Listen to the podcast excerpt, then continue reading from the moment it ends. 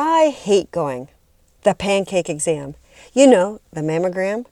While I'm at it, I don't really like going for my annual medical checkup. I don't like them, but I do know that they are necessary. So here are today's hot tips for building resiliency and celebrating Annual Medical Checkup Day.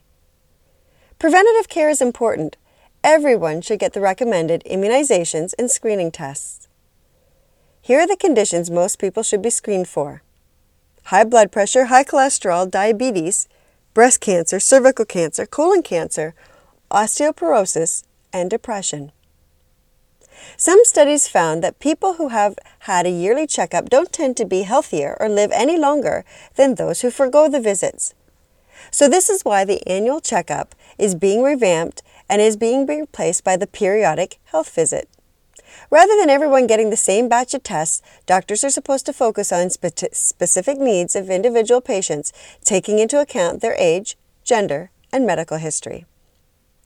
The underlying message is clear. If you're concerned about a health issue, don't wait. See your doctor. Self-care is always a priority. If you like today's wellness tips, let me know. You can leave me a review on Amazon or through your Alexa app. Discover how to take small steps towards a healthier, happier, less stressed you by visiting my website at work smart live smart dot com.